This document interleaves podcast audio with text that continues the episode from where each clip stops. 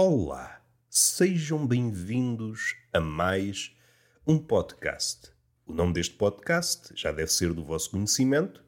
Se são habituês, provavelmente já devem ter decorado, por muito que a vossa cabeça esteja atulhada de entulho, passe a redundância, deve haver um espacinho no meio desse lixo para conseguirem guardar o nome deste mamarracho.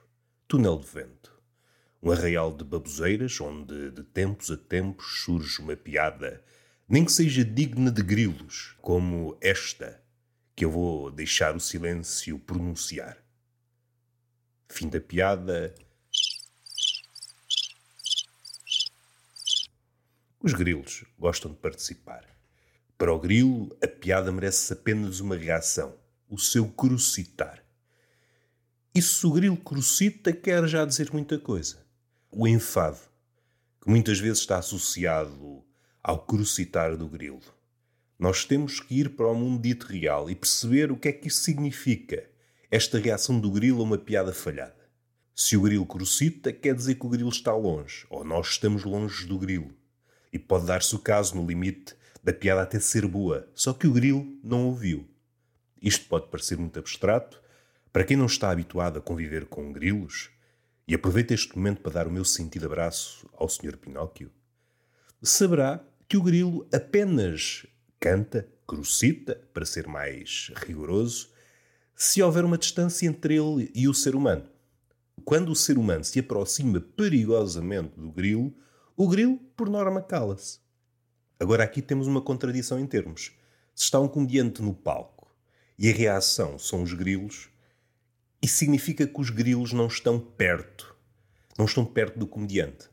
Não estão perto, literalmente falando, nem metaforicamente falando, figurativamente falando. Não estão perto o suficiente para perceber a piada. A reação é inconclusiva. O comediante não pode tirar a ilação de que a piada é fracassada, é para retirar. O grilo não serve de barómetro. Tem de haver outro animal. Tem de haver um animal que reaja de forma distinta. Precisamos de um animal que reaja de forma distinta e que o seu reagir não signifique distância. Se está à distância, não pode avaliar. Há fenómenos. E aqui estou a pensar de uma forma restrita, mas provavelmente é, é uma, uma medida absoluta. Todas as coisas podem ser vistas pelo menos duas formas: de uma forma próxima e de uma forma distante. Se optarmos apenas pela via distante, há qualquer coisa que se perde porque os detalhes só aparecem à medida que nos aproximamos da coisa. Uma coisa lá ao longe é uma coisa indistinta, que pode ser uma de mil coisas. À medida que nos aproximamos, essa coisa, essa pessoa, esse animal, seja o que for, vai ganhando hum, detalhes. É como se a distância, ao diminuir, pintasse esse vulto, essa coisa incaracterística. A morte da distância fornece detalhes ao que outrora era vulto. Perdoem-me a linguagem poética, mas é o que é. Hoje, tal como ontem, não estou a gravar deitado, estou a gravar sentado.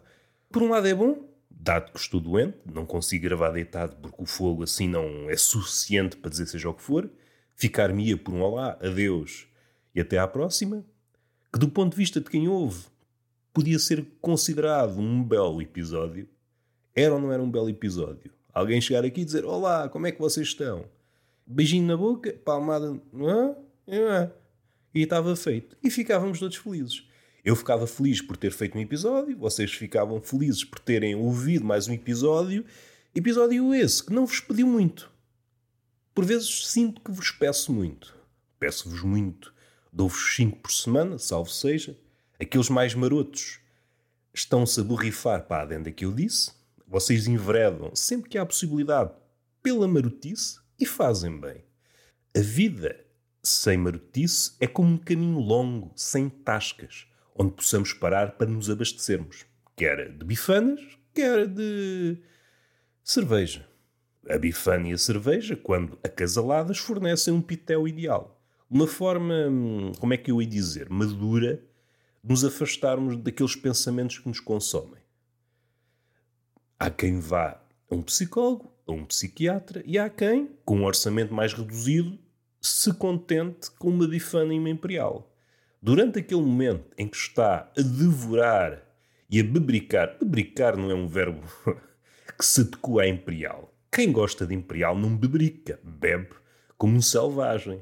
Agora vou molhar o bico quando bebo uma imperial. Isso não é digno. Não é digno.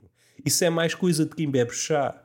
Cocktails de pessoas que andam ali como pardais a molhar o bico. Não. Quem está à beira de uma imperial não se exprime dessa forma.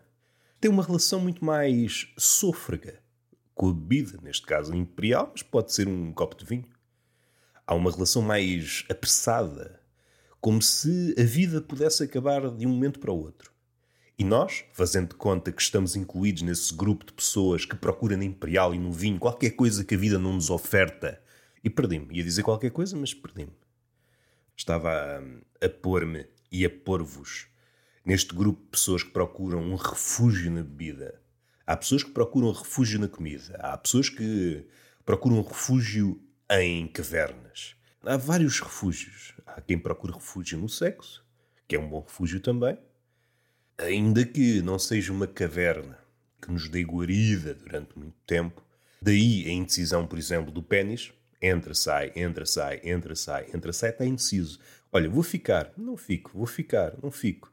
É uma indecisão. Ou seja, do ponto de vista habitacional, o pipi não oferece aquelas condições. Oferece momentos de prazer, aí é indubitável, pelo menos segundo ouvi dizer, não tenho experiência de campo, mas segundo ouvi dizer, oferece condições para a prática desportiva, uma espécie de exercício que o pênis necessita de longe em longe, para atracar, para ficar ali em segurança durante algum tempo, à espera que as tormentas passem. Aí já não sei. Poetas, escritores fugiram a essa questão. Será que o pipi fornece condições necessárias ao pênis? Pensando no pênis como uma espécie de urso que fosse para o pipi com intenções de hibernar. Despíamos-nos diante da mulher, mostrávamos o pênis, está aqui, está aqui o urso, será que há possibilidade de pôr o animal a hibernar aí dentro? E a mulher depois podia responder, ah, não me dá jeito. É pá, dispenso, não me apetece andar com um pênis três meses na cona. Aqui está a natureza selvagem, poucas vezes referenciada em documentários. Faz falta um documentário o homem cabisbaixo, que tentou encontrar guarida para o seu pênis, guarida em períodos de escassez, pôs ali o pênis, olha, agora fica ali, fica ali refugiado. Fica ali, fica bem e eu vou à minha vida. Depois, quando houver fartura, quando a primavera chegar, quando for tempo de manobrar o pirilau a todo o vapor, aí sim vamos buscar o pênis outra vez, atarrachámo-lo Agradecíamos à mulher, obrigado por teres fornecido guarida a este ursinho, e cada um seguia a sua vida. Só que o mundo real, ao contrário do mundo ideal, não nos fornece incentivos. Não, não há ninguém, não há nenhuma ativista do pipi que diga temos aqui possibilidade para albergar dois ou três pênis por pipi em épocas de escassez e vamos ajudar. Porque o mundo precisa de amor, o mundo precisa de ajuda, o mundo precisa de guarida. Temos de começar por algum lado. Nós temos conhecimento que há animais por todo o mundo a desaparecer, a caminhar, a caminhar, não é paulatinamente, alguns é mesmo aceleradamente para a extinção.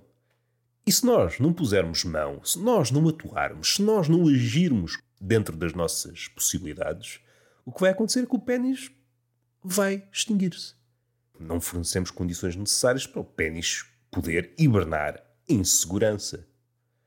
E alongando mais esta ideia, se pensarmos no pênis como um urso, então, antes de hibernar, teria de ter as reservas de gordura em alta. Antes de hibernar, teria de ter um período como o verão em que comia muita cona. Partindo do princípio que a ração predileta do pênis é cona. Há pênis com uma ração menos eclética e depois há pênis ecléticos, comem um bocadinho de tudo. Não estou aqui para hum, criticar dietas. Cada pênis é livre de comer aquilo que quiser. Do ponto de vista nutricional, em princípio, o pênis mais saudável é aquele que come mais. O, o pênis eclético seria aquele mais saudável do ponto de vista nutricional. Imaginar a cena: vocês iam ao consultório do dito, despiam-se, mostravam um pênis E ele, oh, sim senhor, tem um pênis saudável, tenho comido muito bacalhau. E rabos, você seguiu a minha recomendação. E a pessoa dizia, sim, sim, eu tinha uma, uma dieta muito curta. Ficava-me pela cona, era cona, cona, cona, cona. E você disse-me, olha, isso assim não dá saúde a ninguém. Tem de comer outras coisas. Então, alargámos a dieta e hoje é um pênis saudável. E é esse pênis saudável, reluzente, tanta saúde que tem, que está no cume da saúde e é em vias de poder hibernar sem problemas. E assim talvez conseguisse seduzir a mulher. Aqui está um belo exemplar, faça favor, será que há possibilidade de o pôr aí com fins de hibernação? Fica aí três meses. Ah, pode ser. Isto seria o cenário ideal. Do ponto de vista prático, pediria ao pênis e ao homem que controla o pênis que durante o verão comesse abundantemente a ficar ali gordalhão, gordalhão. Ah, agora posso dormir à vontade durante três meses, tenho reservas. Se quiser, posso dormir um ano. um pênis roliço é mesmo isso. Ofereço-te guarida. Podes ficar aqui. Podes ficar aqui. E foi episódio possível. Andámos à volta do pênis roliço e oferecer guarida. Um pênis que é uma espécie de urso. Nas condições atuais, este menino está doente, está já a suar a voz que começou rouca está a ficar esganiçada e está feito. Beijinho na boca, palmada pedagógica numa das nádegas ou nas duas. Vamos ser malucos nas duas. E até à próxima.